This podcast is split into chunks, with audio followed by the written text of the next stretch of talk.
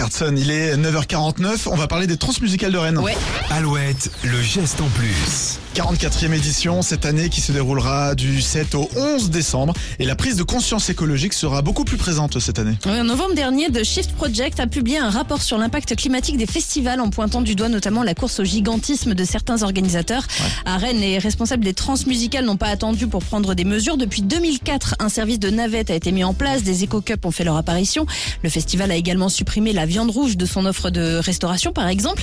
Et malgré tous ces efforts, les organisateurs estiment que 750 tonnes de CO2 sont dépensées rien que pour le transport des artistes et des festivaliers, soit une empreinte carbone estimée à 60 000 euros. Alors, partant de ce principe, les transmusicales souhaitent remettre un peu les compteurs à zéro en récoltant cette somme, 60 000 euros, qui sera ensuite reversée à des organismes qui œuvrent pour la transition écologique et sociale.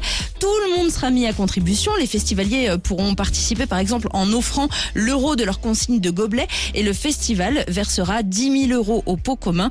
Pour en savoir plus, rendez-vous sur le site des Transmusicales de Rennes dans la partie festival. Ah, Voilà, c'est une belle action. Ça, effectivement, c'est vrai que les festivals, c'est de plus en plus incroyable, de plus en plus gros. Et c'est vrai que ça, ça peut polluer très très vite. Bon, bah merci beaucoup. Le geste en plus à retrouver sur